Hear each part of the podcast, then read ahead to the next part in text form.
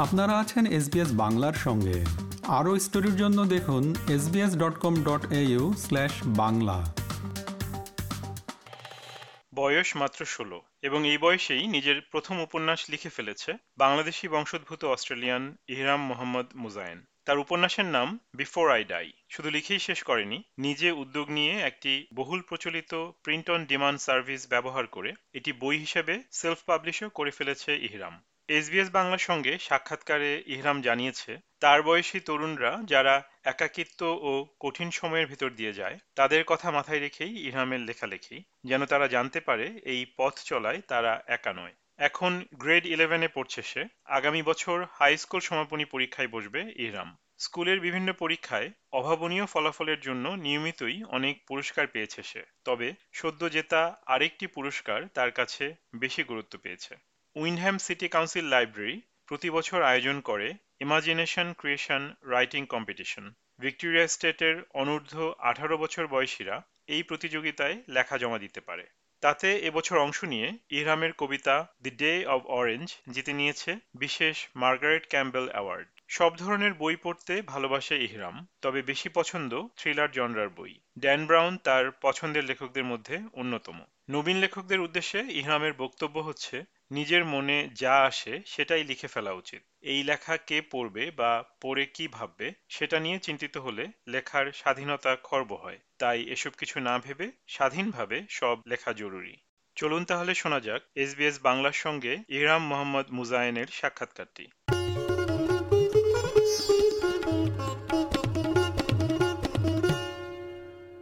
ইহরাম SBS radio বাংলায় তোমাকে স্বাগত জানাই।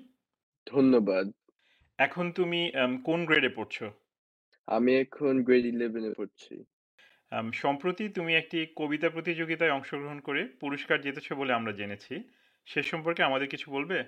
কবিতার ওই কম্পিটিশনের নাম হলো ওটা একটা উইন্ডেম লাইব্রেরি কিতে কম্পিটিশন ছিল। ওই কম্পিটিশনে ভিক্টোরিয়া থেকে সব রাইটাররা আন্ডার এইটিন সবাই রাইটাররা এনকারেজ ছিল তাদের ওয়ার্ক সাবমিট করার জন্য আমি ওইটার জন্য একটা কবিতা সাবমিট করেছিলাম ওই কবিতা হলো লোনলিনেস নিয়ে ওই ইস্যুগুলো নিয়ে আর ফর্চুনেটলি ওই কবিতার জন্য আমি মার্গারেট ক্যাম্বেল অ্যাওয়ার্ড পেয়েছি অনেক অভিনন্দন তোমাকে পুরস্কার জেতার জন্য। কেমন লাগছে পুরস্কার জেতে? পুরস্কার জেতার চাইতে আমি বলব যেটা সবচেয়ে বেশি ভালো লেগেছে হলো ওই অ্যাওয়ার্ডের অ্যাওয়ার্ড দেওয়ার পরে মার্গারেট ক্যাম্বেল এসছে আমার কাছে।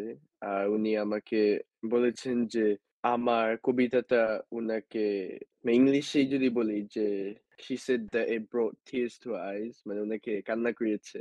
আর ওইটাতে আমার খুব ওটাই ছিল আমার অ্যাচিভমেন্ট কারণ এজ এ রাইটার তারপর আর্টিস্টদের জন্য এটা যে, যখন তুমি দেখবে যে সামওয়ান তোমার ওয়ার্ক দিয়ে তোমার তার তাদের লাইফ চেঞ্জ হয় অথবা ইনফ্লুয়েন্সড হয় ইমোশনালি অথবা anyhow that's what really matters আর আমি বলব ওটাই ছিল ওই অ্যাওয়ার্ড আর ওই অ্যাওয়ার্ড সেরেমনি সবচেয়ে বিগেস্ট অ্যাচিভমেন্ট আমার।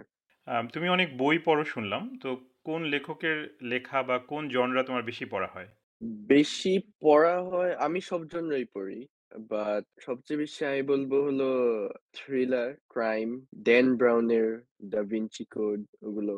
বাট রিসেন্টলি আমি টুয়াইলাইট সিরিজও পুরো একবার শেষ করেছি এটা অনেক ইন্টারেস্টিং ছিল এবার তোমার লেখা নোভেল নিয়ে প্রশ্ন আমরা জানি যে তোমার একটা নোভেল পাবলিশ হয়েছে তো এটাই তো তোমার প্রথম নোভেল তাই না? হ্যাঁ। আচ্ছা কতদিন লেগেছে তোমার এটা লিখতে? প্ল্যানিং থেকে শুরু করে পুরোটা লেখা লেখা শেষ করা সব মিলে কতদিন লেগেছে? শুরু করেছিলাম অ্যারাউন্ড জুলাই দুই হাজার একুশে শেষ করেছি অ্যারাউন্ড এই ইয়ার জুলাইতে প্ল্যানিং এই নভেলটা অনেক স্পন্টেনিয়াস ছিল। সো ওরকম প্ল্যানিং না যেটা মাথায় এসছে ওইটা লিখেছি তবে এন্ডে আমি রিফাইন করেছি। কারণ আমি চেয়েছিলাম ওইটা পুরো অথেন্টিক হতে। সো ইন টোটাল পাবলিশিং সহ এডিটিং সহ অ্যারাউন্ড ওয়ান ইয়ার তো লেখা শেষ করে তুমি এটা একটা প্রিন্ট অন ডিমান্ড সার্ভিস ব্যবহার করে সেলফ পাবলিশ করেছ। তো এই সেলফ পাবলিশ করার আইডিয়াটা তোমার মাথায় কীভাবে এলো? সেলফ পাবলিশ করার আইডিয়াটা এসছে হলো আমি অনেস্টলি আমি গুগলে সার্চ দিয়েছি যে ফ্রিতে কীভাবে পাবলিশ করা যায় আর ইবুক হিসেবে কীভাবে করা যায়। কারণ আমি কিন্ডেলে আমি অনেক ইবুক পড়ি। সো আমার ফার্স্ট চয়েস ছিল হলো অ্যামাজন স্টোর বিকজ আমি কিন্ডেল পড়ি আর হ্যাঁ গুগল থেকেই পেয়েছি। আর সেলফ পাবলিশিং কি তোমার কাছে খুব কঠিন কিছু মনে হয়েছে? মানে ধরো নতুন কোনো লেখক বা অল্প বয়সী কোনো তরুণ লেখক যদি এটা করতে চায়, তাহলে সেটা কি খুব কঠিন হবে তার জন্যে? তুমি মনে করো? না সেলফ পাবলিশিং অনেকই সহজ। আর সেলফ পাবলিশিং এর, আমি বলব অন্য সমস্যা হলো যে এডিটিং তার একটু ঝামেলা সেলফ পাবলিশিং এ। কারণ ওই ফরম্যাটিং এটা একটু অনেক টাইম লাগে তার মধ্যে ওই ফ্রন্ট কভার ডিজাইন করা ফর্ম ওই ওগুলো ফরম্যাট করা ওটাই হলো main difficulty but other than that self publishing খুব ইজি তো তুমি যে লেখো তো এটার পেছনে তোমার মোটিভেশন কি? তুমি কি লিখে তুমি কি অর্জন করতে চাও? আমি ইন জেনারেল আমার লেখার মেইন উদ্দেশ্য হলো আমার যদি কিছু আমার জীবনে হতে থাকে, কোনো ঘটনা যেটা আমি হয়তো বা কারোর সাথে এক্সপ্রেস করতে পারি না, ওইটা আমার লেখা দিয়ে আমি যেগুলো রিয়েল লাইফে বলতে পারি না, ওগুলো আমার লেখা দিয়ে বলি। বাট স্পেসিফিক ওয়ার্ক ওয়ার্কে স্পেসিফিক পারপাস থাকে। ফর এক্সাম্পল বইয়ে পারপাসটা ছিল হলো, আমি যে লেসনগুলো লার্ন করেছি, আমার মানে যেগুলো আমাকে শিখতে হচ্ছে সাফার করে, আমি যাতে অন্য জেনারেল পিপল পিপলদেরকে যা আমার মতো ইয়াং বয়সে সেই মিস্টেকগুলো যাতে না করে আর যাতে তাদের লাইফ বেটার হয়।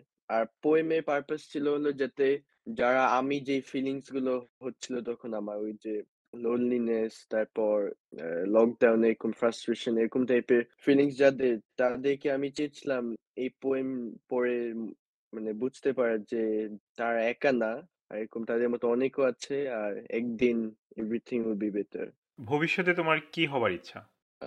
ডাক্তার। তো আগামী বছর তোমার আইবি পরীক্ষা সম্ভবত নভেম্বরে তুমি বললে। তো পড়াশোনা নিশ্চয়ই অনেক চাপ। তো এর মাঝে যে তুমি সাহিত্য চর্চা করছ তো তোমার স্কুলের শিক্ষকরা বা বাসায় বাবা মা তোমাকে কি উৎসাহ দেয় এই ব্যাপারে? সাহিত্য চর্চার ব্যাপারে?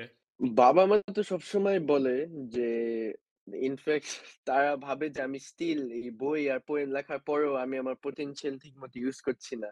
আর স্কুলে স্কুলে আমাকে উৎসাহ দিতে থাকে বাট রিয়েলিস্টিকলি যেই পরিমাণ উৎসাহ দেয় ওই পরিমাণ আমি ওয়ার্ক করতে পারব না কারণ যেই পরিমাণ চাপ আছে স্কুলে পসিবল না। ঠিক আছে। আর এখন আম, আমাদের শেষ প্রশ্ন। ধরো তোমার বয়সী যারা লেখক যারা লিখতে চায় এই এই সময়ে তোমার মতো ইয়াং যারা তাদের উদ্দেশ্যে কি তোমার কিছু বলার আছে? হ্যাঁ আমি আমার মেইন প্রবলেম ছিল হলো সাহস। ক্রিয়েটিভ এক্সপ্রেশনের জন্য তোমার সাহস লাগে। এন্ড যারা আমার বয়সী অনেকে তাদের সাহস নেই। এই জন্য তারা মোর জেনেরিক টাইপের ফরম্যাটে যায়, যে জেনেরিক কাহিনী যেটা তারা তারা লেখে সো দ্যাট কাহিনী একসেপ্ট করে।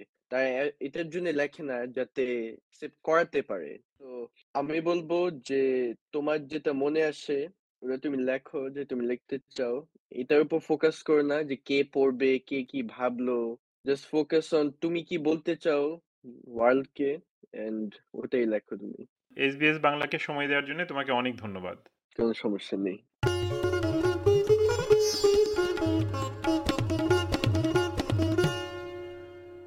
এতক্ষণ আমরা শুনলাম এসবিএস বাংলার সঙ্গে ইহরাম মোহাম্মদ মুজাইনের সাক্ষাৎকার। পরিবেশন করলাম আমি তারেক নুরুল হাসান।